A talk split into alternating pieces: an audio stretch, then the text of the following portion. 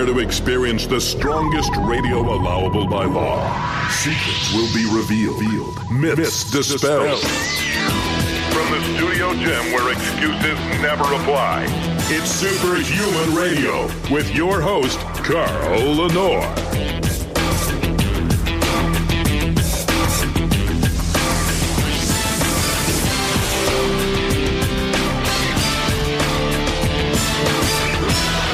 Hey, welcome back to another episode of Superhuman Radio. We have an amazing show planned today. You know, uh, I, w- I hated it when Dr. Andrew Weil used to tell people learn to age gracefully. Just go with it. And I have been a staunch proponent of not just going with it, but fighting back against aging because you can win the battle. And, you know, me saying it is one thing, but then we have people uh, in our community that actually uh, live the life. And I want to introduce you uh, to someone today. Her name is Iris Davis. How you doing, Iris? I'm doing great. Lovely to talk to you, Carl. So, Thank you. Iris. The reason I have you on the show today is because you embody uh, what aging can really be like. We have a lot of people in, in the world today that are aging poorly, uh, disease states. Uh, it, it's very, very sad, quite frankly. In fact, I, I would venture to say that the greatest threat to American sovereignty is not terrorism and it's it's not immigration. It's the, the, the weight of taking care of people for the last 40 or 50 years of their lives uh, who can't take care of themselves. And, uh, and quite frankly, uh, it, anyone can do better at aging, uh, but it's not easy. You have to make some certain decisions. You have to live a certain way, and but a lot of people may think, well, if you have a charmed life, it's easy for you, but that's not your case at all. And really, I want to start at the very, very beginning uh, of your life because this is a very, very important story. You are 75 years old now, right? Yes, correct. Okay. So let's go back to the very beginning. You you were born in Ireland, correct? Correct, yes. And tell us your story the way you told it to me the other day. You were a young girl in Ireland, you were married pretty young. T- talk about it. Okay, well, I'm going to start with the childhood and talk about my family a little bit. Good. Uh, because you know we are we are what we are in childhood. It just stays with us our entire life. So um, I was born into a family with uh, 14 children I think I was number seven. So I had five younger and seven older, six older, uh, seven brothers and seven sisters to mom and dad. We were not very wealthy at all. We were, we weren't the poorest in the neighborhood, but we weren't very wealthy. And everybody in the neighborhood was on the same income bracket, which was kind of poor. So, uh, but my family background had a lot of class. And although we were poor, we were not ignorant. But it was very hard to uh, grow up in a family that big. And consequently, to this day, I've learned to love my own company. Hmm. So when I do anything, I don't rely on anyone, I don't depend on anyone. It's just myself. Okay. Now that that, that, that, that, attitude has carried you a long way. So let let's kind of fast forward to uh, you you getting married. Yeah, you getting married. Yeah. Okay. Right. Well, I met this wonderful man who was a student at Trinity College Dublin, and I actually bumped into him in the street. And I remember looking at him and thinking, "Oh my God!" Like I was 17. No, actually, I was 16. And I remember looking at this guy. He was 22 at the time, and he was very handsome. He, I, even to this day, I can remember the second I saw him. And then a couple of months later, I was going to like a social club in Dublin, mm-hmm. where we all we would all go and dance, have a great time. And I bumped into him again there, and he danced with me, and we got talking, and we fell madly in love, and got married at seventeen.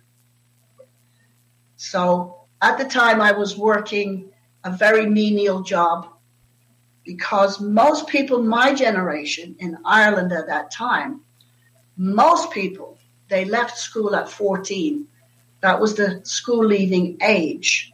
And I was one of them. I left school at 14 and I went to work in a sewing factory. I made my own clothes and my wages was a dollar a week. It was 10 shillings at the time, which is now, which is one dollar. And out of that one dollar, I had to buy my own clothes. So that was my work. And then I met, we'll call him Johnny. I met Johnny, and uh, he could see I was extremely smart and bright. And even though I'd only went to school till I gone to school till I was 14, he sent me back to a secretarial college. Mm-hmm. And I did a two year secretarial course. I did it in six months, passed everything in six months. Whereas the, the other girls would go home and do one lesson in an evening, I would go home and do 20 or 25. The teacher was quite amazed. I passed everything in six months. And then I went to a paralegal school. Again, I passed that very, very fast because my husband was a student at Trinity College Dublin and he was studying every night. So while he's studying, I studied with him. And consequently, I have a lot of self learning and self knowledge, which has carried me through. So, anyway, we got married, and I had my first son, a boy, also called Johnny. And life was nice. I had a nice life, beautiful apartment, not short of money, doing well. And I had my first son at 18. Unfortunately, he died of crib death, pneumonia, when he was two months old. And that was very devastating. I had to learn to cope with that. But I coped in my way. I thought, you know, I can't lie down on the bed and die with him. I have to carry on. So I really didn't grieve because I thought, you're not supposed to grieve. Don't walk around with a big sad face. Just carry on. I didn't even go to see him buried because I didn't want to see him buried. He's in, buried in uh, Glasnevin Cemetery in Dublin. So I just went on my life. That's when I went back to school actually to become a paralegal. And I tried many times to have another child. I had five miscarriages, some of them as late as five months. I had five miscarriages. And then when I was 22. I had another son, Kaz. And tragedy struck me again. I was still living, I was living in London by now. Um, two months after Kaz was born, my husband died in a tragic accident. Mm. And I was left with a two month old with no money, no work experience whatsoever, uh, really no education that you could talk about, but I was still very smart and started to think about my future. So that was my first time I experienced depression and trauma. So, in order to combat the depression, I used to just walk up and down the streets. I would be crying my eyes out the entire time. And, when you when you told me this first story, I was thinking about something. There's been times where I've felt panic, where I feel like I just need to start walking. Was it that kind of situation where you were you so angst ridden about the future and about how you were going to deal with, you know, you know, back when you're talking about it wasn't very easy for a woman to just go out, get a job, and start doing things and raise a single, be a single mom. It wasn't hard. So was it the so much the weight of the panic so great that you just had to move? You had to walk. I had to move. Yes, I could lay in bed all day, or I had to move. And for me, movement was connecting with some kind of universe that was helping me. Right. I would walk and I would have long conversations with myself, long conversations. And I get, you know, I just got the great answers that way. But I looked around. Remember, I'm like 22, no world experience. I looked around at other women in my situation who had a baby. And a lot of them were unmarried, but they all had this attitude of, oh my God, look at me. My life is over. I have a baby. Help me. Somebody give me clothes. Give me money. Give me something because Right. I need it and I deserve it. I have a I have a baby and and you know I'm poor and I'm sad. And I couldn't stand that attitude because that wasn't me. I was poor and I was sad and I was depressed, but I knew I was my own help. There was nobody going to come out of the woodworks and say, "Here's a week's wages for nothing. Here's a bag of clothes." No one was going to do that. So I thought really hard and I thought, what can I do? I'm living in London. I am not well off at all. So I just decided, you know what? At that time, the Mary Poppins movie was very popular with the English nannies. I'm talking about the early 60s now. And I went to an agency in London and they said, I said, I want a job in America as a nanny. My son was two months old, remember? So they said, Well, you know, you've got a baby, he's two months old. I don't think we're going to be able to find you a job. And I said, Well, I'm assuming that it will probably take you two years to get me a job. So by then, my son would be two. He'd be a little wilder and he'd be able to walk around, and maybe I could, you know, bring him to work with me or not. So I put that idea in their head, you know, try and find me a job with young children who doesn't mind taking in another child. Right. So I thought it would take two and a half years. I thought, okay, it'll be three or something. Hi, Janet. It'll be three or something when I get a job. Anyway, to my big shock, I got a job a week later. Wow. I couldn't believe it. I had a doctor in Massachusetts who was widowed with four four young children. The young, the youngest one being about eighteen months, and I got offered a job immediately, which I wasn't expecting. So I legally came to this country in 1966. I'll never forget the date, 17th of December, because my son was exactly six months old the day I landed. And I had $10 in my pocket. And I went to work in a tiny town of Sherborn, Massachusetts.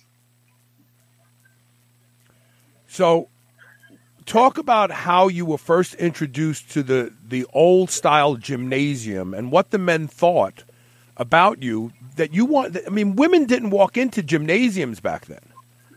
No. There was lots of gyms wouldn't even allow me to enter. Really? because I was, you know, when I took the job as a nanny,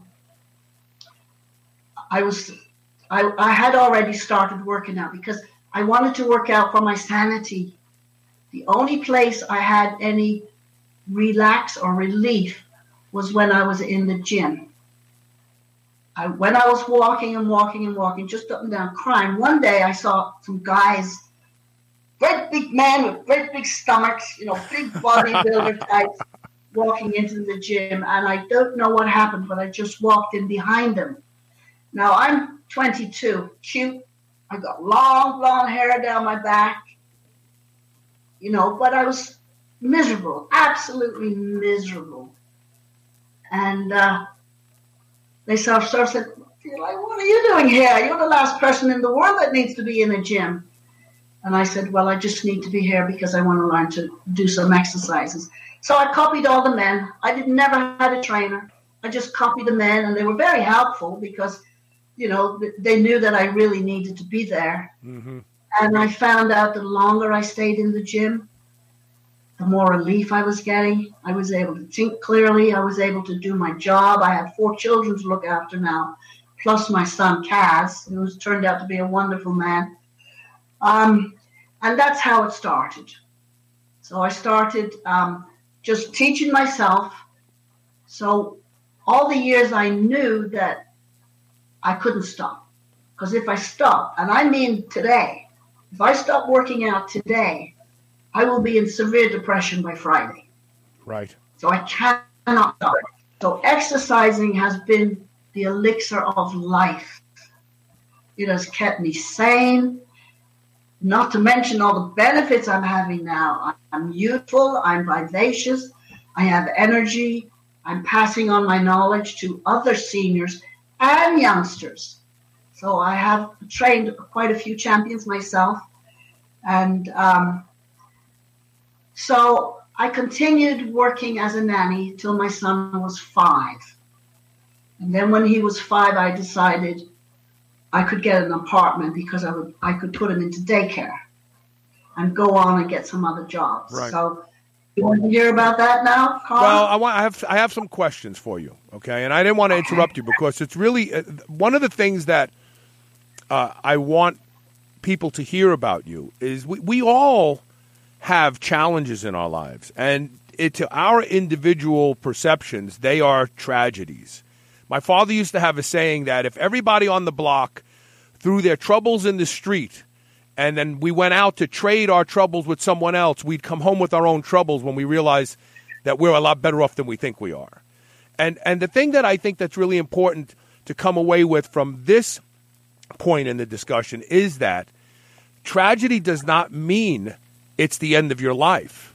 Uh, it, it, and, and, and you're a living example of that. Now, you do have to have ways of coping with tragedy. You just can't go to bed and wake up in the morning and think it's going to be gone. And for you, it was physical culture. You learned at an early point in your life that when I exercise, I feel better. So, probably in the early days for you, you would wake up in the morning and all of your troubles are always there in the morning when you first wake up. You can't oh, help oh, yeah. it. You, all you think about is, mm-hmm. oh, this and that. That's and right. you and you but you you made yourself go, you made yourself train, and I'm sure, like me, when you walk out of the gym, you're all better. Everything that you were worried about in the morning seems to be in perspective. The things you thought you were not going to be able to do, you feel like, oh, I'll be able to do that now. And to me, that's medicine. That really is real medicine. Not pills, not potions, not injections, but the fact that you can walk into a building and spend an hour there and walk out and feel marvelous. So that's that true. that was for you. That I was actually, true. Yeah. I actually skip out the gym. I skip out like I'm a five year old. even right. even to this day, I right. skip out, and even to this day, I practically most days myself out of the gym. I literally have to grab myself by the collar here and say, "Time to go. You've done enough." Right. Because I can never have enough, ever. So, so, so let us so let's talk a little bit about um, how you train now. I mean, you've had some amazing accomplishments. You've been training for 51 years as of this point in time, yes. right? Okay. And so yes. you've had setbacks. You've told me there have been setbacks where I had to just go into the gym and all I could work out with was, was two pound weights. What happened uh, at those periods of life that, that you had to f- literally fight back just to be where you were before? Well, even though I was physically active, I still had to go through my grief, mm-hmm. which I never coped with. I had two deaths to cope with, and I never coped with either of them because I, I thought this is good. Just push it, pizza, push it behind me. It'll, it's fine.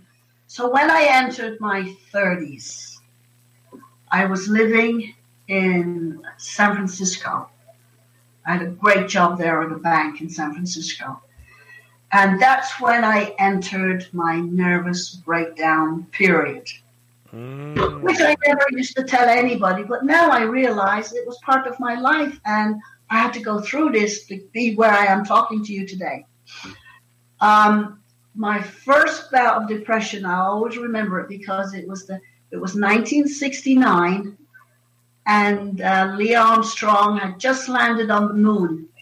Hmm. And I'm sitting in a psych ward at a hospital in Massachusetts.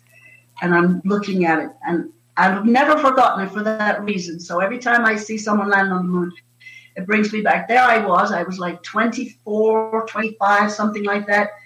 And I'm still gorgeous. I always kept looking after myself, but so miserable and so depressed so crying, couldn't even move, couldn't talk to people, couldn't t- look at people, suffering a nervous breakdown. And that was my first of three nervous breakdowns that I had to be hospitalized for.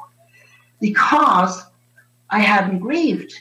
And I still didn't get my grief out then, my first breakdown. I still didn't realize that I had to let the grief out. It was still in. I never talked about it, never told anyone about it. It was my business, and I didn't want to put on a sad, miserable face. So I didn't tell anyone. And then finally I had to. it just comes out. you know, it, it's really interesting uh, to hear this because the whole time that I'm listening to you talk, I'm thinking about the fact that, um, you know, we all, and I, I, beat this drum often because we all have tragedies in our lives. But what, what, uh, what do you think it is about people when you tell them, if you just get into the gym, if you just move your body, if you just do these things, you'll feel better. But yet they won't do that. They rather go to the doctor and get an antidepressant or, or, or, or Xanax or something like that. When the true answer is just being being more active. Well, I can talk from experience. So a lot of people listen to me. And when I tell them to do something, they know I've been doing it for 50 years, so I know what I'm talking about. So I actually mentor hundreds of women right now hundreds. They write to me daily. I try to answer them all because if they're going to open up their heart to me, at least right. I should do a an answer. But there might be some people listening now that didn't get an answer. And actually, I get carpal tunnel from going on my phone too much. Right. Advising, motivating, and they're, they're all sad stories. And I have a lot of clients who came to me specifically when they had to look after elderly parents mm. and they saw what the elderly parents are going through. Yeah. And they said, that's never going to happen to us. And I have some great examples of that. And I don't just train seniors, I train young men too. I turned last year alone, I got a 23 year old young guy up on stage. He'd been with me six months training. And now he, he went home with two trophies his first show. Champion. You know, it's interesting you said that about caring for. Uh, I, have never really been depressed in my life, but I, I went through several oh. bouts of depression when I uh, when I watched my father die. It became very painfully obvious to me that I was going to die someday. For some reason, I never thought about it until I watched him die, and I thought, "Oh my God, that's going to be me someday. Am I ready for that?" And then I took care of my mom for a couple years, and I really uh, caretakers become severely depressed because they're they're faced with uh, the the tragedy of watching someone that they love fade away.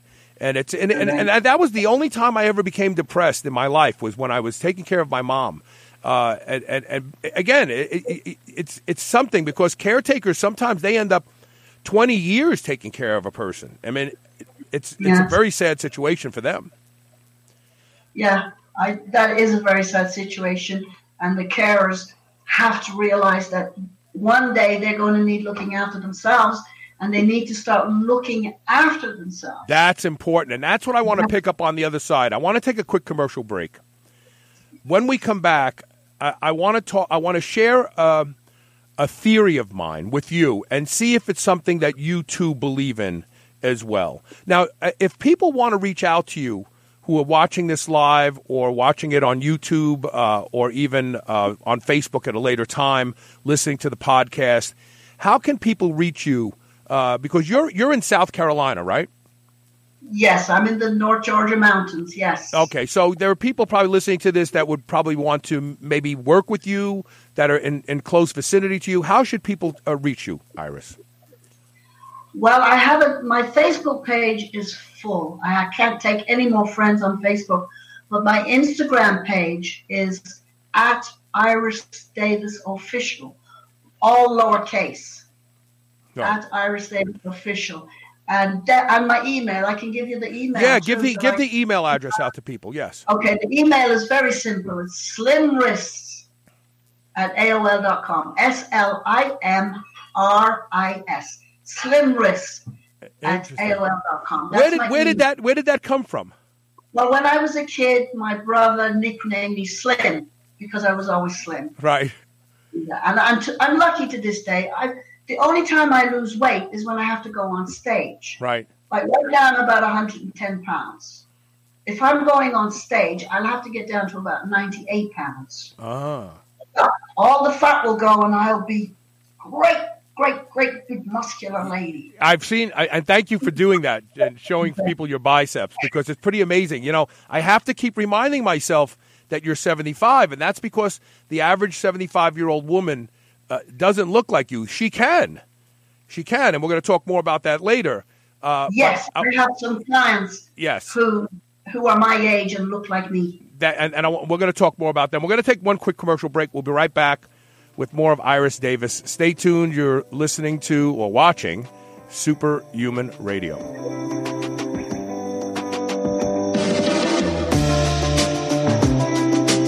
New Mass Pro Synthogen X2 just upped its own legendary game. To distance itself even further from the rest of the pack, Synthogen X2 now has double the key active ingredients. If you've ever wondered what steroid-like recovery feels like, Synthogen X2 delivers. See why others compare it favorably to powerful bodybuilding drugs at synthogen.com. Mass Pro Synthogen. When you train with it, you'll gain with it. There are a few products that I believe in the way I believe in Can-C eye drops. I've been using Can-C for six months now, and the changes in my vision are nothing short of amazing. Wow, that's an old commercial. The truth is, I've been using Can-C eye drops for 11 years now, and I credit Can-C eye drops as being the reason that I do not need reading glasses at 58 years old. Can-C eye drops improves the quality and health of your eyes indefinitely. That's why I both use and endorse Can-C eye drops. Go to wisechoicemedicine.com and learn about how Can-C eye drops can improve the health of your eyes and the quality of your vision today. Hey, this is Carl. Start your day just like I do with a high dose lipospheric vitamin C from LivOn Labs.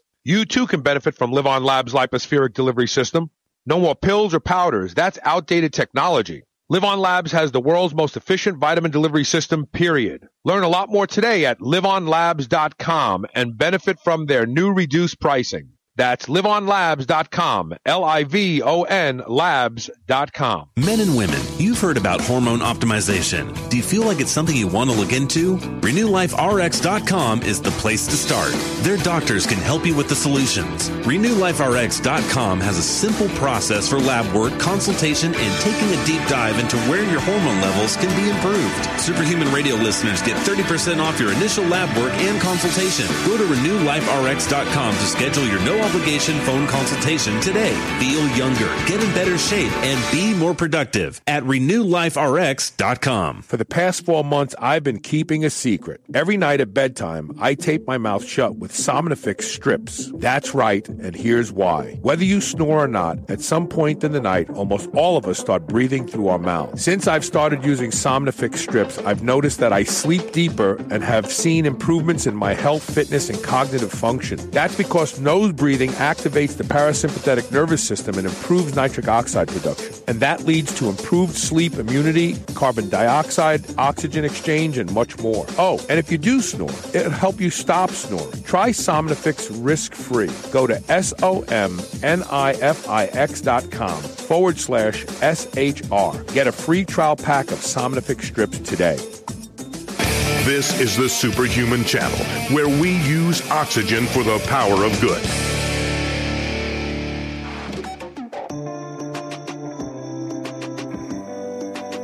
Welcome back. So let's uh, let's cover a couple comments that people have made uh, while we're talking here. Pamela Garvin says, "I'm helping my 92 year old mom. It's so hard, and it is. And we talked about that a second ago uh, about how difficult it is being a caretaker."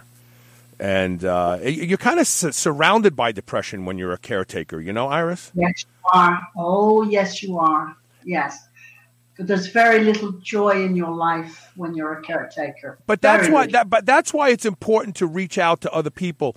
I, I know, and what, one of the things I, I love about you already, because one of the things you said is that you're you're not a person who thinks that entitlement is real. Like, oh, I'm entitled to someone helping me because I have a baby. They should give me a bag of clothes, like you said before. And you've got to go crazy today in the United States with the attitudes of entitlement that so many people oh. suffer from. But but uh, this is an area of life I believe where community is, cr- is critically important. If you're somebody who's a caretaker, uh, you actually need some people to help uh, reduce your burden uh, because you can you can literally become ill being a caretaker from just Oh, yeah. the constant sadness. Yes, yes. Uh, Yeah. Also, also Julie Love Knine. I hope I'm pronouncing, or maybe it's just yes, Nine. beautiful, my beautiful friend. Yeah, she said that she hopes that she can listen to this later because she has to leave. And absolutely, you'll be able to come back to this Facebook page and see the whole video in its entirety. It will also be up on my YouTube channel if you search for Superhuman Radio on YouTube. Uh, and then, of course, there's the podcast for people who just want to listen to it and not necessarily watch uh, the entire vi- video. Uh, and then, of course, uh, Brian Guile, he says, keep inspiring Yes. the masses, Iris. You're awesome. And I think Another you're awesome. Brian. Thank you, Brian. Yeah, let's see. We've got uh, we've got uh, uh, Juanita Love uh, coming back here. I want to be like you now, and I'm 51 years old. Yo, you can be you can be like Iris You now. You. Can do it, Bonita. Yes, you can. And I just got a lovely message from my son on the screen. Oh, which one was that? It came down privately. His name is Kaz. He, he's from England. Oh, And I have relatives in Ireland listening as well. yeah. Look, look at this. You have lots of friends in Ireland yourself. all the people showing uh, their admiration and love for you. It's really inspiring. And you know, Mary Cole here. I'm her ex-trainer. I'm her former trainer. you know that's another thing I find interesting, and, and, and kind of come back to the, the topic that I want to cover. You know, you are a personal trainer. You train other people. Um, Yes. I have I have an old uh, saying: you can't get up a hill. Your, uh, you you can't help someone up a hill without getting there yourself. Do you subscribe to that? Absolutely. Yeah. Absolutely. I know what works.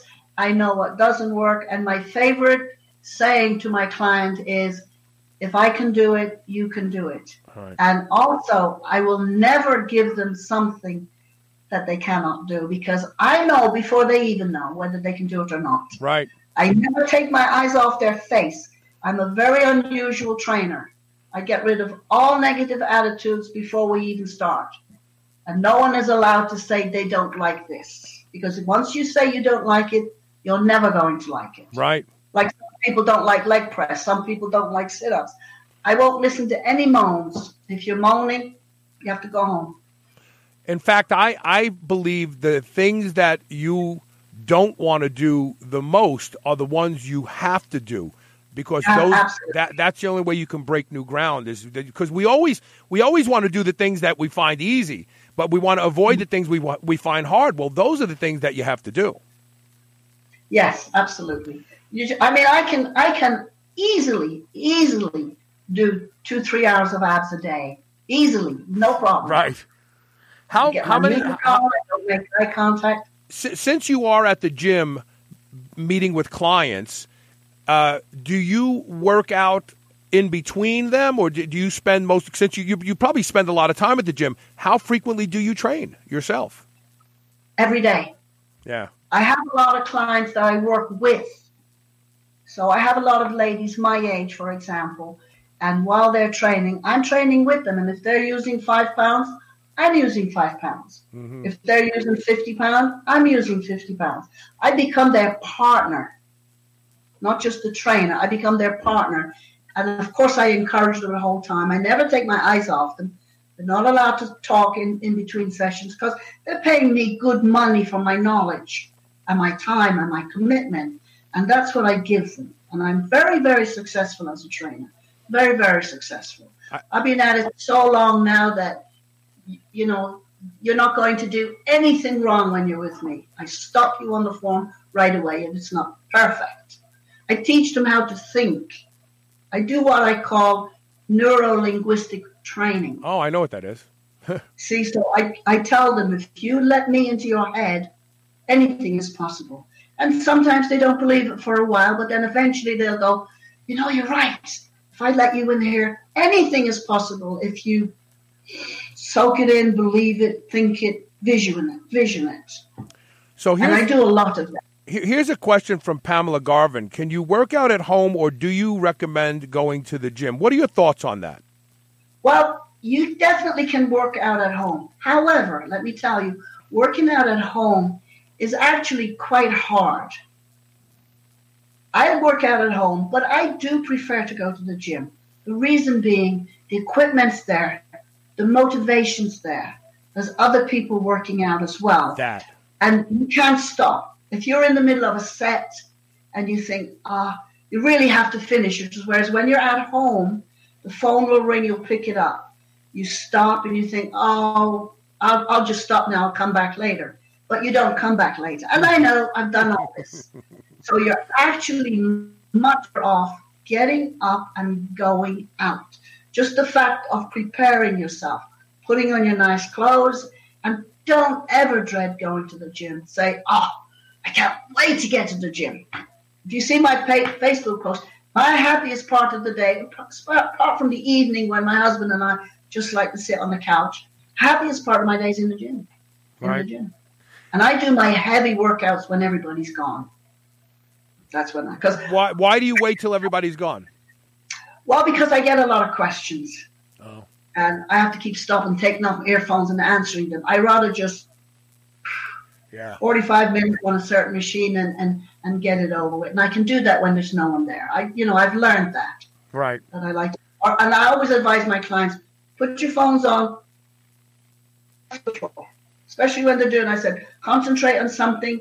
So anybody walking by, they're not interrupting. See, I, I find the answer is eye contact. I'm like you. Uh, people come up to me and yeah. want to talk. Uh, I've been going to the same gym now for 20 years and I know everybody, and I and I love the community. I have workout equipment at home that Elisa and I can use in a pinch. Uh, you know, I, my, my mm-hmm. attitude is, um, you, you you may like to eat out, but you should have a, a, refrigerator and stove at home just in case you can't get out to eat. And I look at the gym the same way. I like to go to the gym because I'm more motivated when I get there. I think that ritual and regimentation add to the experience. But what I do is I have my headphones on, I put my hoodie on, and then if somebody mm-hmm. is approaching me in the middle of a set because they want to talk to me, I just don't make eye contact, and eventually they walk away. That's what yes, I do. That's, that's what you have to do. Yeah, that's what you do. The, the people who are not used to working out, the people who just sit there and do that, and you see them like 20, 12 years later, they're still doing that with no development whatsoever. They don't understand they've got to connect. If you don't connect, you're not getting anywhere. Right. Right. I have 72 year old ladies who are doing 100 sit ups with 85 pounds already. Are you kidding? Holy I mean, mackerel. Incredible. I have a 75 year old lady just like me. She came into the gym at 65 years old. She'd never been in the gym in her life. And she is now, she's on my site. She's on the Aging Evolution site and she's just fabulous. I, all my ladies look like that. Everybody always says, "Oh, Body by Iris." Ah, I like that. I like that. So, yeah, Rod, I, I, Rodney Gray wants to know what your website is. Do you have a website, Iris? No, I don't have a website. I keep saying I should get one, but Rodney, I am going to get one. But my Facebook, no, my Instagram page is at Iris Davis Official and I would love to see you on there. Yeah. There's hundreds of photos and videos of me on there. But I will get a web page. And, really and Janice Steele says, I love working out at home. And at the end of the day, I think the real answer to whether to train at home or whether to train at the gym is where are you most likely to consistently train? Yeah. Yes at the end of the day. That's really it. If you if you if you like to train at home and you always train at home, and if you have to train at the gym, you only get there one or tw- twice a week, then by all means train at home. Yeah, but do something every day.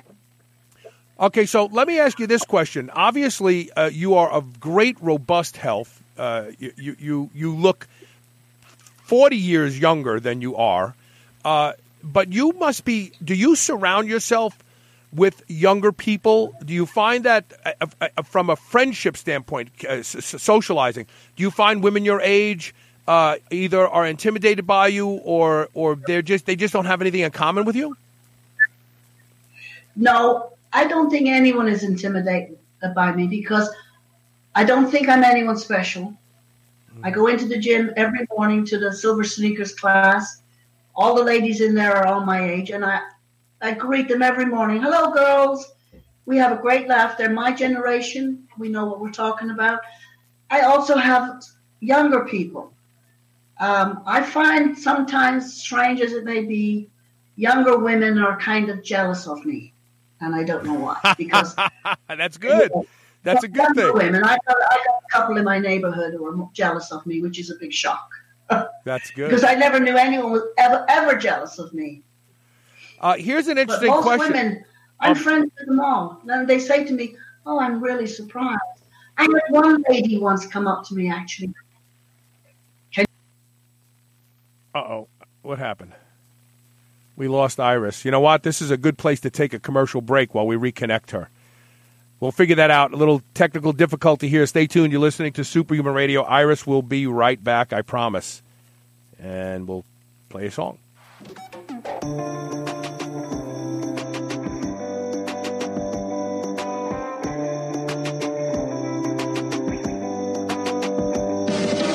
Hey, this is Carl. Start your day just like I do with a high dose Lypo-Spheric vitamin C from LivOn Labs. You too can benefit from LivOn Labs Lypo-Spheric delivery system.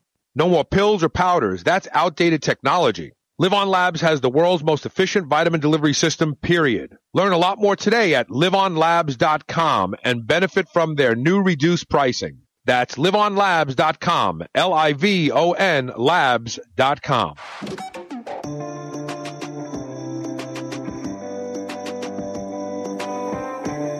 That was a uh, a quick commercial break that we just fit in there because of uh, some technical issues. We lost you there for a second, and we have questions, Iris. We have lots of people. Yes.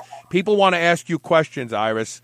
So the first Great. one, let me see. I got to work work work. I got to work my way back down here. Uh, the first one is uh, from Kathy Nagel. It looks like. Let me get. This Oh up. yes, yes. She says, uh, "What kind of supplements?" Uh, I'm sorry, uh, Nagel Baker. Uh, do you use Yes. supplements? And just curious, if you do, what do you recommend? Truthfully and honestly, I don't use any supplements. When I was younger, between the ages of 50 and 60, I did a lot, a lot of competing.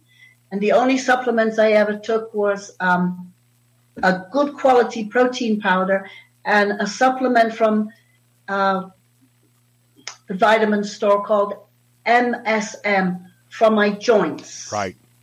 and that helps with the cartilage recovery. Other than that, I don't take any supplements whatsoever. So Rodney, uh, the reason he asked about a website, he says it's actually for my parents who are your age. I'm trying to give them motivation. I would imagine this is common for you. I would imagine that a lot of people come to you because they want to tell their parents about you. That's true. Yes, I'm always flattered. I'm always flattered. I have I have ladies who come. They pass by the gym and they just come in to say hi to me, which is always very flattering. I say, "Come on in." Um, people, you know, people have said to me, "Oh, I didn't think you would talk to someone like me." Really? I say, what? You know, I talk to everybody. I am nothing special. I just found my passion years Right. ago Right. to cure my own life. That's all. I, you know, and I, you know, I just know it feels fantastic to be fit and look good. Ma- Mar- Mary Jane Cole is my new producer. She's telling me, "Will you please ask her about her pull-up record? It's incredible." And that's really so. One of the things I learned about you from uh, Tammy uh, uh, Nesland, and she sent me Tammy. she sent me a picture, a video of you uh, uh, doing pull-ups, and it was like viral. It had like a, a million or so views on it. Four, over four million. Four million. And so, talk about that. I, I- how did that? How did that even occur? And you are a world record holder, are you not? Yes, for pull-ups. Um, well, I I've always done pull-ups. They've never been difficult for me, but I never did 21. The most I had ever done was five, and of course, I have a beautiful sponsor called Aging Evolution, and they are what I'm all about. They got in touch with me and said we'd like to try and promote you because I've been doing this for 51 years and I've never had any recognition whatsoever. I see people who've been doing it for two years and they're making videos and you know, I kind of get sick looking at it because half of them don't know what they're talking about, the other half don't know what they're doing. I've been doing it for 51 years. I've trained trainers. Mm. And so finally, Aging Evolution came along and gave got me some publicity by all my videos went viral when I put them on the Aging Evolution site. Um, I've appeared in a movie that I have to go back to Las Vegas in April and finish the movie. Um, but I'm, I'm digressing here. Well, wait, The wait, wait, wait. Could you say? Could you tell us the name of the movie so we can watch out for it? Don't know the name of the movie yet, but it's myself and five other members of Aging Evolution, plus some stars that I don't know yet. They're filming it, filming it right now today in Las Vegas. We're filming segments. I went out to uh, to Los Angeles last September to um, a good gym out there to to film. So I filmed my bits. Okay. And then right now they're filming filming some more. There's going to be celebrities, people from all walks of life, all getting their segment in. Interesting. Um, but it was Aging Evolution who got me on the map, and I'm very very grateful. and their for them. website is is it agingevolution.com? yeah, www.aging evolution. Yeah. There you go. So people And they have go- they have lots of videos of me on there and other amazing athletes. right. Um, Pamela Garvin wants to know: Do you uh, train people in person, or, or do you only do online consultations? Well, can you no, do online? No, no, I don't do any online. I only do online to special friends. Um, my training is one on one. I will train couples. I love to train husband and wives together. Love to train husband and wives. It's great because each one is usually as strong as. And most women are so strong, but they don't know it. They don't know it. Women are very strong Yeah. they don't think they think oh i can't do that and i go yes you can yes you can yes you can and they go really? I say yes you can. Once they know they can then they'll do it. I say give me one. I don't say give me ten. I'll say give me two. That's if two is all you can do that's a set to me. Right. you'll do two. So, how many pull-ups did you do actually to win the world record? 21 Wow. it went out on live tv uh, good morning texas. And i did 21 i broke the record by 11 Oh, like not just by one or two, by eleven. One. Wow, that's amazing. That's amazing. Now, obviously, how do you feel about trainers who um, who train uh, long distance or or remotely over the internet? Do you really think you can train a person if you're not there watching them do things? i have done it You have, but it, it takes hard work because you have to see them what they're doing. yeah, You have to let them take their camera into the gym, videotape them because remember, there's form, there's how you stand, there's how you put your knee, even your lower back, how you stand, how you look, your posture, how you breathe. If you don't breathe, you're getting nothing out of it. And I prefer one on one.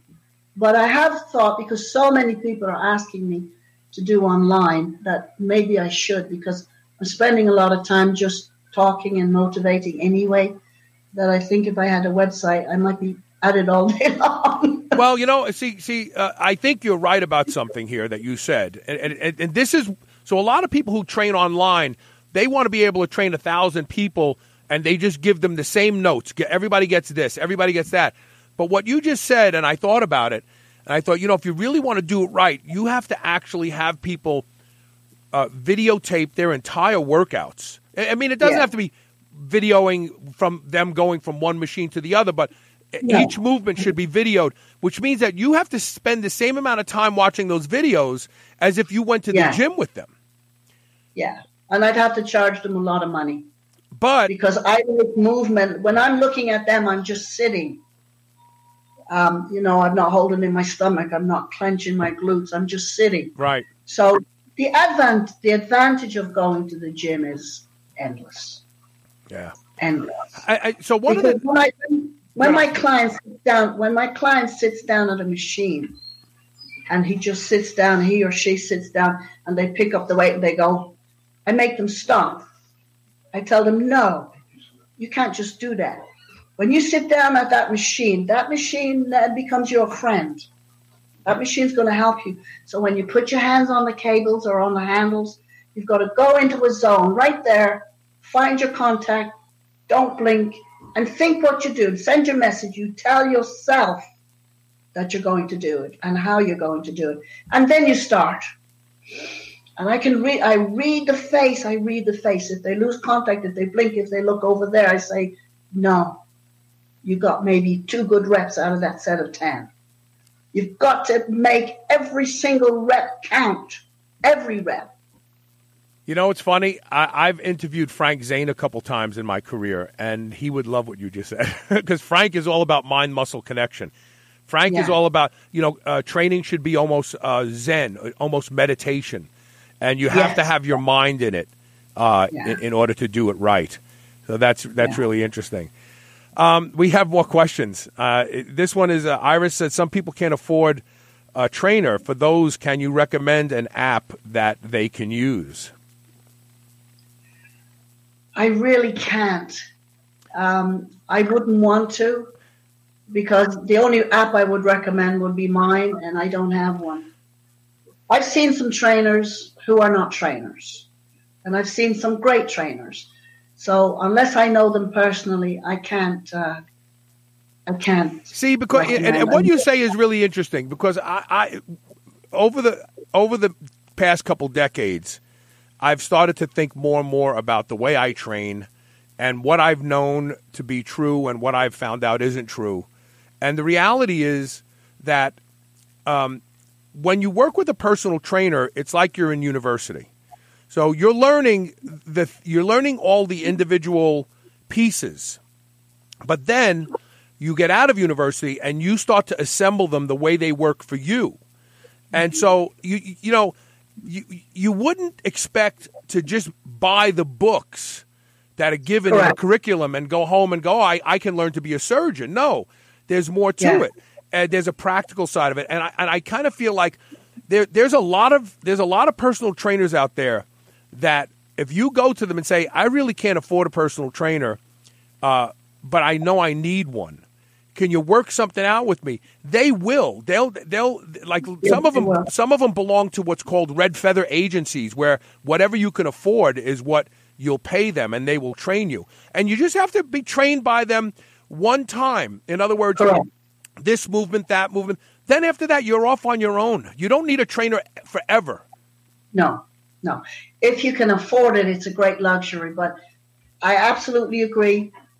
Two, three lessons, give them the idea, what they need to think, how they look, how they should dress, even.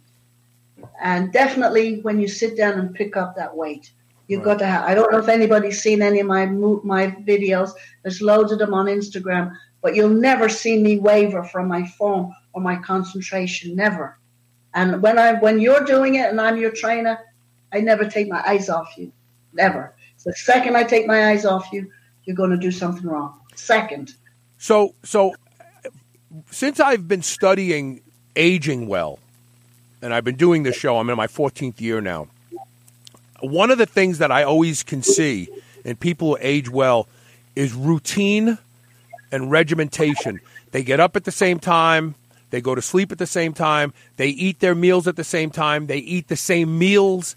You know, I, and, and I, I, I, I had the luxury of meeting George Burns when I lived in Las Vegas.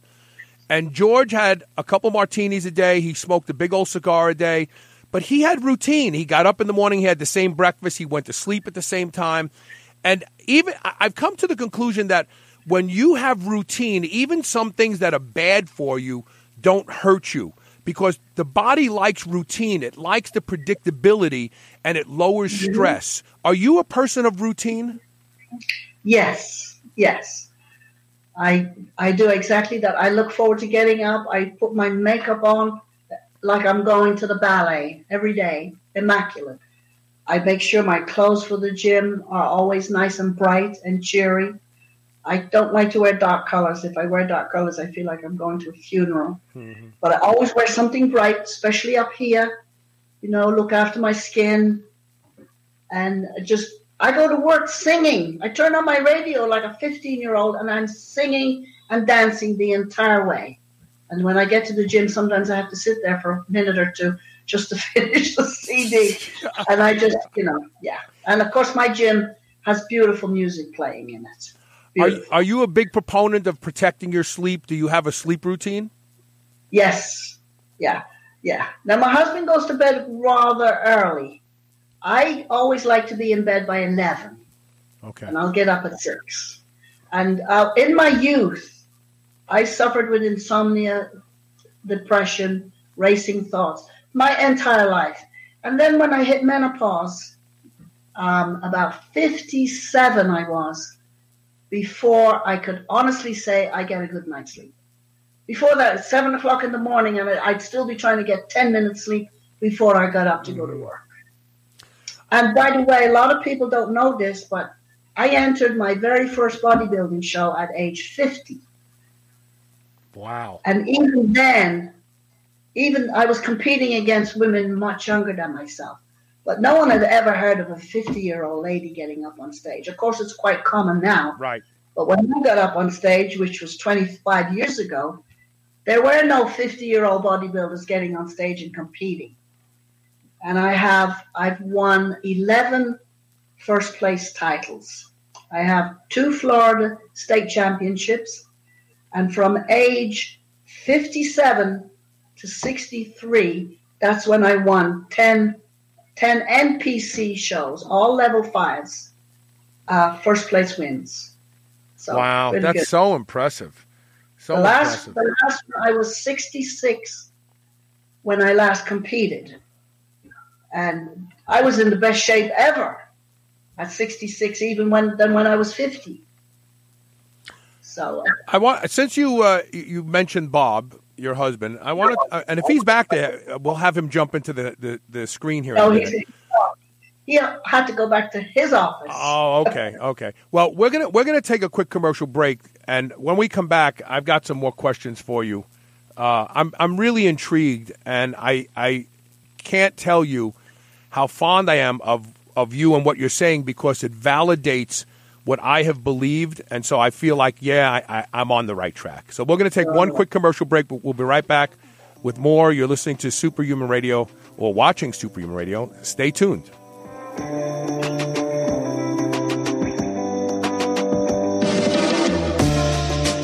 Ever feel like you want something crunchy? From the company that gave us the Quest protein bar, now comes the Quest high protein potato chips with 21 grams of high quality protein and only 5 grams of carbs and no artificial ingredients. Just like Quest bars, you'll feel like you're cheating, but you're not. Go to superhumanradio.com and click the Quest High Protein Potato Chip banner ad today and get ready to be satisfied. Thanks to Quest Nutrition, chips just aren't what they used to be. Whether your goal is to build muscle or burn fat, you'll find everything you need at Redcon One. Need help getting a good night's sleep? Try Fade Out or the most popular pre-workout supplement on the market today, Total War. Sign up for their new Transformation Challenge and win $10,000 or shop for apparel that people at the gym will know that you are serious about your training. Need a testosterone booster that works? Check out Boomstick. Whatever you need, you'll find the best quality supplements on the market at Redcon One. Go to redcon1.com. That's R-E-D-C-O-N, the number one.com, or go to superhumanradio.net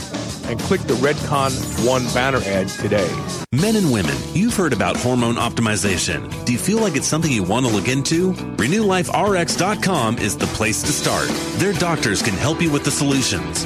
RenewLifeRx.com has a simple process for lab work, consultation, and taking a deep dive into where your hormone levels can be improved. Superhuman Radio listeners get 30% off your initial lab work and consultation. Go to RenewLifeRx.com to schedule your no obligation phone consultation today. Feel younger, get in better shape, and be more productive at RenewLifeRx.com. For the past four months, I've been keeping a secret. Every night at bedtime, I tape my mouth shut with Somnifix strips. That's right, and here's why. Whether you snore or not, at some point in the night, almost all of us start breathing through our mouth. Since I've started using Somnifix strips, I've noticed that I sleep deeper and have seen improvements in my health, fitness, and cognitive function. That's because nose breathing activates the parasympathetic nervous system and improves nitric oxide production. And that leads to improved sleep, immunity, carbon dioxide, oxygen exchange, and much more. Oh, and if you do snore, it'll help you stop snoring. Try Somnifix risk-free. Go to S-O-M-N-I-F-I-X dot com forward slash S-H-R. Get a free trial pack of Somnifix strips today. There are a few products that I believe in the way I believe in Can-C eye drops. I've been using Can-C for six months now, and the changes in my vision are nothing short of amazing. Wow, that's an old commercial. The truth is, I've been using Can-C eye drops for 11 years now, and I credit Can-C eye drops as being the reason that I do not need reading glasses at 58 years old. Can-C eye drops improves the quality and health of your eyes indefinitely. That's why I both use and endorse Can-C eye drops. Go to wisechoicemedicine.com and learn about how Can-C eye drops can improve the health of your eyes and the quality of your vision today. You're listening to the Superhuman Channel. Don't hate us because we feel good.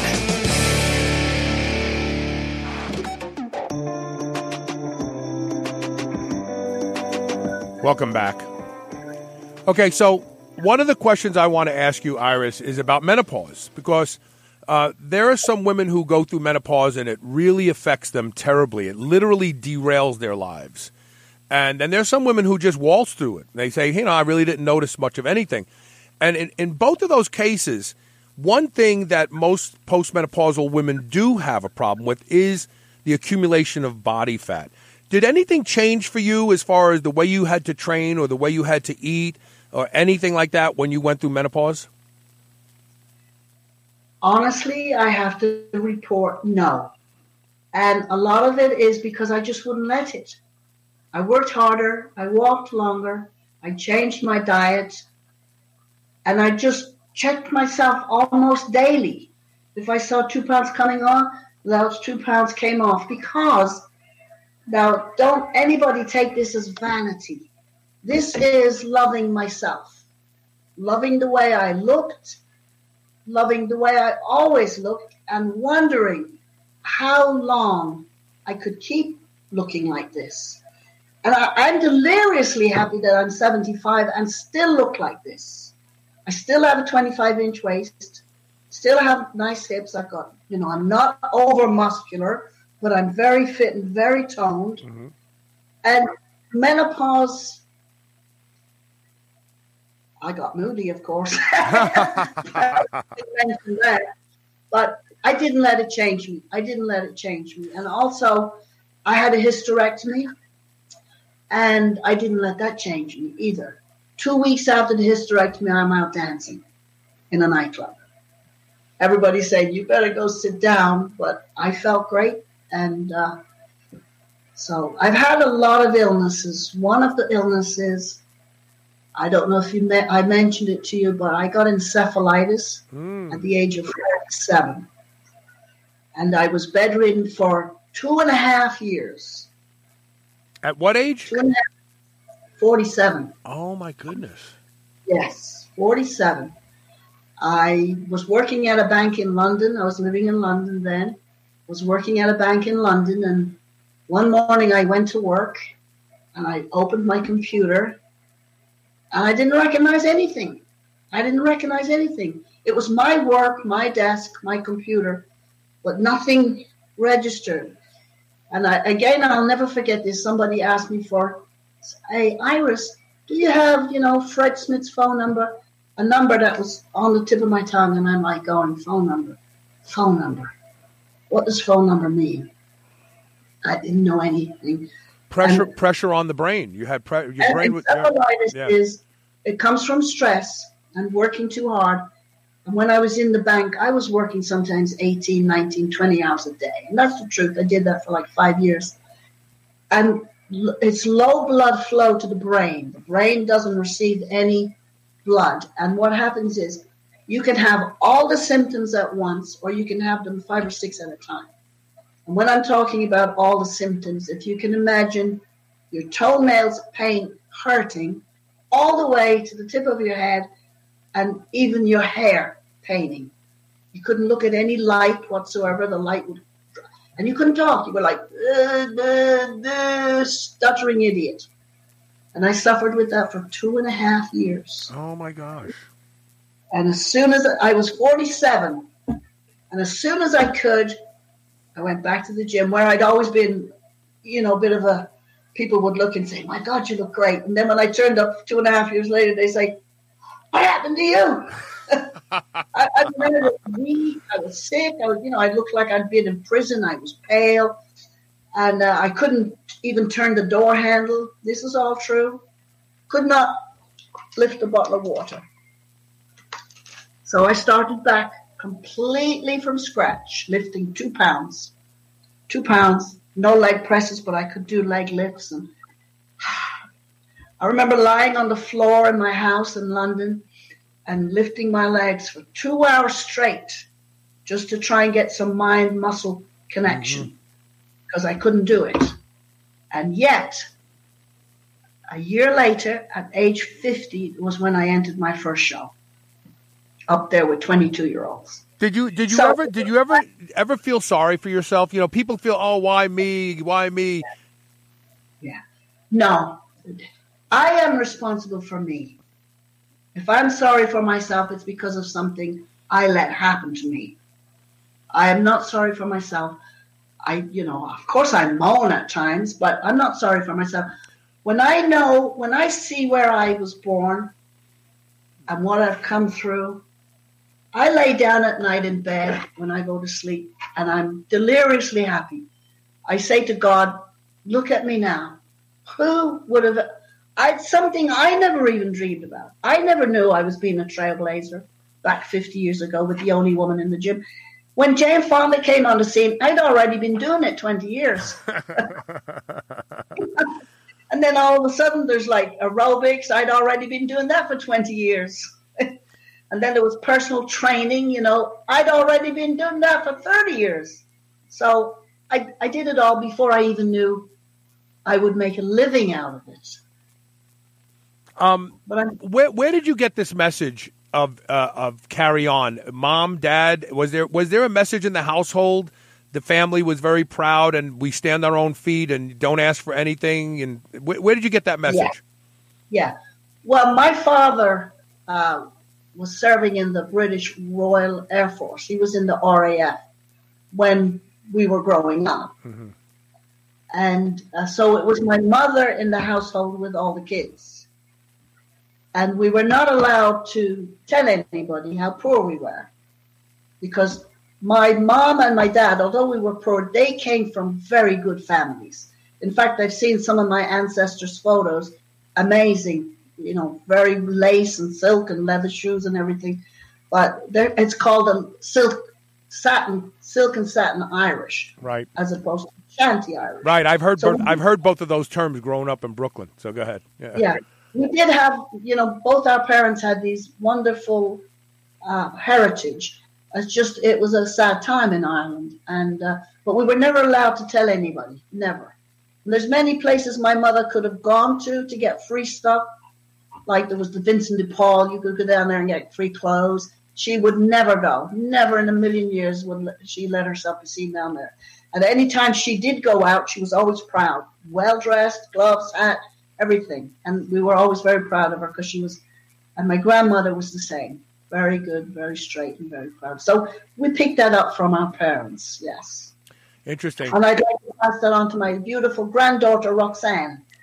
Oh, I love that name, Roxanne. That's great. Roxanne and my, my grandson, Billy.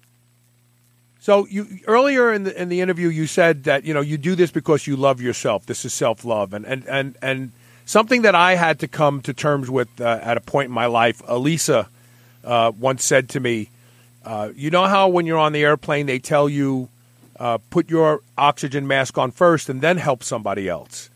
And and she says, you know, that's like a good way to lead your life. If you take care of yourself, then you can take care of other people. If you don't take care of yourself, you can't help anyone. In fact, you become a burden to other people. And and, I've looked at life through those uh, sunglasses for for a long time now. Do you think that you subscribe to that same approach to life? If I if I'm strong, if I'm healthy, then I can help others. But if because a lot of people would look at you and say, you know, Iris, you're just too self-absorbed. You're just too worried about yourself. Oh, yeah, I get that all the time. I have people who I know laugh at me behind my back, and I just say, look at you and look at me. Right. That's my answer. Right. You know, I walk into a restaurant, you walk into a restaurant. Who are the people going to remember? Right. Right. Right. And I don't I don't envy anybody because whoever has what they have, they've worked for it. Right. I admire uh, people who've worked for stuff. Nobody's ever given me a penny. I've just worked for everything I've ever gained, and I'm I'm doing quite well. My husband and I do real well. We have been married 35 years, and You- he was 23 years old. So we talked about that. You said to, you said one of your friends said, "Iris, you are the original cougar." You never you never heard that term cougar before, right? I never heard that term. No, I was I was 38, and my husband was 23, and we met in California, in San Jose. And I was on my way back to England. I was just no, I was just about to turn 40. I remember, and you know, I I said to myself, "Oh, I'm turning 40 now. I must get sensible." So I had beautiful long hair. I cut the hair. And I was traumatized once I did. But I had this thing about, oh, I don't need to be living in America. I need to get back to England, get back to my family. So I was I was in the middle of plans to go back to London, where my family had all moved to. And I did. But before I did, I just I had just met Bob. And he was 23. and I was turning 40. And within a month of me being in England, he packed up everything and followed me to London. Wow. We've been together since that's 35 years. In fact, next Sunday will be our wedding anniversary. Oh, congratulations. That's wonderful. That's wonderful. Let, us answer this question before we go on to my next question. Uh, so, this is from Pamela Garvin. Do you find you need to increase your protein as you get older?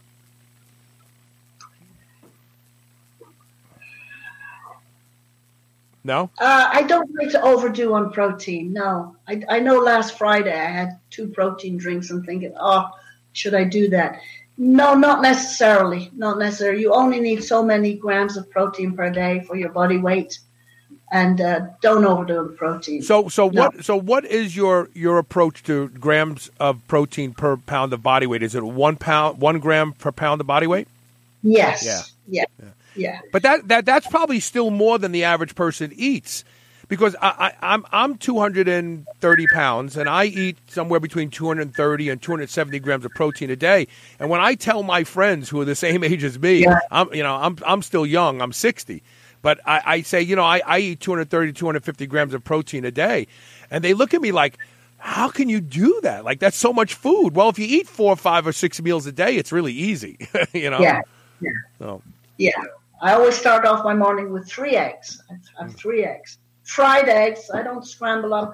I like a fried egg. Yeah, I have three, uh, two slices of toast and my three eggs, and that's my that will that's my fuel. Um, because you must have carbs. You Right. cannot exist without carbs. You need the carbs. Carbs is your energy. It's your food. It's the, you know it feeds your brain as well. So. Do you do you eat red meat? A lot of women seem to, as they get older, they stop eating red meat. Yeah, no, I love my red meat. I love my steak. I don't like pork, but I love steak. Uh, I like fish. The majority I eat is chicken because it's so easy. I'm not a cook anymore. That's one thing that happened to me when I had my encephalitis. I lost my ability to cook. Really? When I was I, I had I was a great cook. I would follow recipes. And when I got through with the encephalitis, thank God I remembered how to still go to the gym. But I've lost all my tricks in the kitchen have gone. Really? So every, all our meals are very bland, very very bland. That's so interesting. Um, when we went, to, I told you that Elisa and I went to Ireland recently, and we, we loved it. We loved the people there, and Irish people are very strong people. Uh, they've they've endured a lot as, as Yeah. a civilization. Um, so, do you ever plan? Do you ever do you go back to Ireland at all? No, I have not been back to Ireland. I have family there. I have lots of nieces and nephews, and I'd like to give a big shout out to them if I could. But no, I haven't been to Ireland. I'm waiting for some Irish talk show host to invite me on his show. Well, we have we have people who listen to this show in Ireland. In fact, when we went to Ireland, we got a chance to meet some of them, John Braun and John Bolger specifically. Uh, I know uh, we we do have people who listen to the show in Ireland. So if they're listening, uh, maybe they could submit your name uh, to one of the local TV shows there in Dublin and get you on the air. That would be wonderful. That would be a great reason for you to go back and visit as well. Really yeah, would. can I just mention that on the 7th of February, I shall be taking a trip to Florida. I'm being featured on the European TV stations. There's a producer who's going to come and video me as a trainer while I'm in action as a trainer. And that's going out to all the European TV stations. So and, and, and, feel free to put. We're coming to the end of the interview, and I'm going to ask you in a couple minutes a couple final questions. Anyone you want to plug? So we we already have uh, ageevolution.com, right? That's one. Yes. And then the yes. folks that are letting you use the computer at the uh, the the uh, beautiful rustic bed and breakfast. The Beechwood Inn in Clayton, Georgia, the wonderful North Georgia mountains. They're a bed and breakfast. Gordon Brooks and um, I'll see if they're here that they come in, come in and say hello. Okay. David. Well, and these are actually my clients too. Oh, here. Wait, well, so we're gonna we're gonna zoom in just on you so that we could see them standing behind you. Here comes David yeah. and someone yeah. else. Who's David coming? and Gail, and these are the proprietors. Can you get in here? And come around this way, Gail. So tell tell so tell my audience tell my audience uh, where exactly. David you're, hi, David. Tell my audience exactly where you're located uh, so those of them who live in the area can come and stay with you folks sometime. Where exactly sure. are we're you? In Clayton, we're in Clayton, Georgia, at the very northeastern corner of the state of Georgia, right up against South Carolina and North Carolina. And this is Beechwood Inn, Georgia's premier wine country inn. So if you love food and wine, this is the place to come. So you have do you have a vineyard on the property there? We make uh, several varieties of wine in cooperation with local vineyards. We're chefs and cooks and winemakers, but we're certainly not vineyard managers. So we buy grapes from local vineyards nearby. And so that means uh, uh, I, I, uh, now I know that when Elisa gets to watch this because she's she's on the road today. When she gets to watch this, she's going to say we need to come and visit you guys because we like to go to different places that, you know, bed and breakfast, vineyard type places, and spend weekends. So this is going to be cool. Very cool. Yeah, we have many vineyards nearby us. We have four right here in Rabun County that people can visit. In addition, we have a Wine Spectator Award of Excellence wine cellar. So we have over 5,000 bottles of wine in our cellar, a couple hundred different varieties. So when we come, that those will all go on a weekend. So just so you know. we have people like we heard before.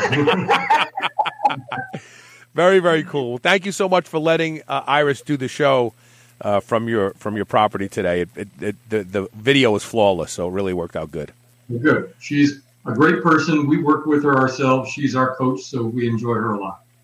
So uh, let me ask you a question. The, the, working with Iris, because uh, of the age similarities, let's say, do you think that brings something special to working with her that you wouldn't get if you worked with some, you know, thirty-year-old kid down at the gym?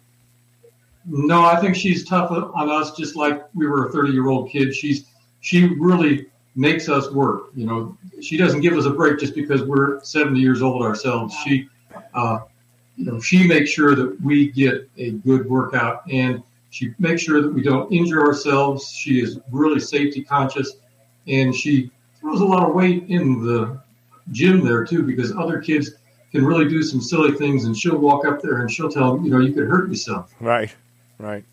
Yeah, that's great.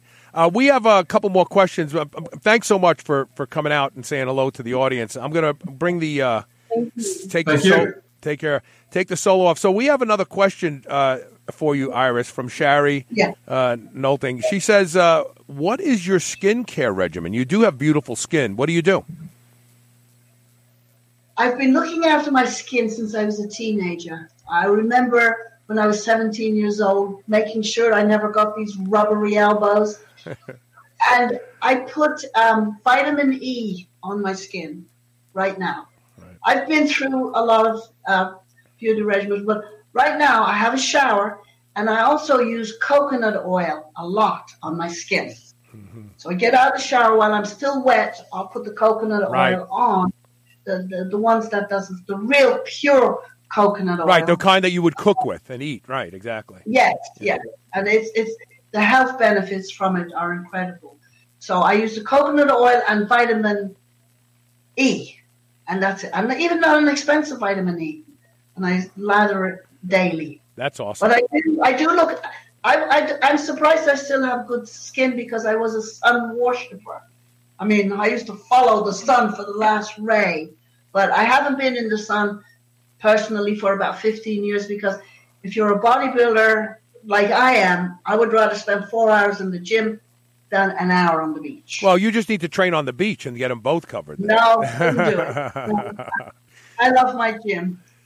I, I work at a wonderful gym. I don't know if you want me Plug to it. give the Yeah, t- say their name. Sure. I work at Your Time Fitness in Clayton, Georgia. It's it's the best gym ever. If they don't have it in my gym, you do not need it, or you've never seen it or heard of it. Interesting. Very cool. It's very modern. It's and, and it's also um, it's it's a gym for everybody. We have a lot of seniors and we have youngsters. So, so before we uh, uh, end this interview, i- uh, is there anything specific that we didn't cover that you want the audience to know about you personally? Oh God. um, I'm just very very normal. I'm down to earth. Yeah. I, you know, I go into Walmart. Everybody in there, I greet them all. They all ask for my picture. I'm very normal. I've got. Um, let me see. Uh, yeah, I'll plug myself. I'm going to be in, featured in a movie that may have some Hollywood stars. I have 11 titles in bodybuilding, first place titles. I've trained champions. I'm doing an interview for European TV. I've been in 23 magazines, and I still have people who hate me. Well, that's okay. I, I, I, a good friend of a good friend of mine, Anthony Roberts, told me that uh, you're not officially successful until you have at least one hater. So the more haters you are, the better off you are. So just remember that. I love haters. I love when people post horrible things about me because I know that, that, that it's working. Then everything is working. That's funny. Well, listen, I want to thank Yes. you so much for taking Yeah. time to do this interview today. I hope that people will reach out to you. Uh, yes, yes, go ahead. Can I say hi to my son Kaz, his beautiful wife Desiree, my granddaughter Roxanne, and my grandson Billy, and all my friends in Ireland, which are too many to mention. And I'd like to give a big shout out to Kimberly Ann Jones, who was Britain's first female bodybuilder. And I never, we grew up not far from each other, but when I was in London, and I never knew she existed, and she never knew I existed till I saw her out on a billboard one day and blew my mind. She was fantastic, and we've become very good friends and still are to this day. That's wonderful. Very, very good. Very and of good. course, my husband has been my biggest support. Bob, I I, wanted I wanted to get him I want yeah, I wanted to get him on camera. I thought he was going to be there, but Bob's a great guy. Very very and thank you for all of his technical uh, support in getting Yeah. us to have video today. Yeah.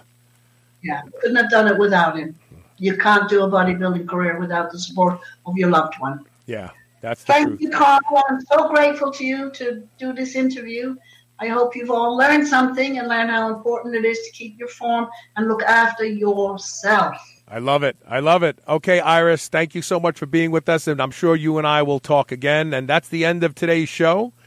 And uh, keep uh, in mind if you're watching this for the first time, the website is superhumanradio.net. We've been doing this for we're going into our 14th year, and uh, it's all about living stronger and living longer. So check out the website, and we will see everybody tomorrow with more Superhuman Radio. Thank you for listening today.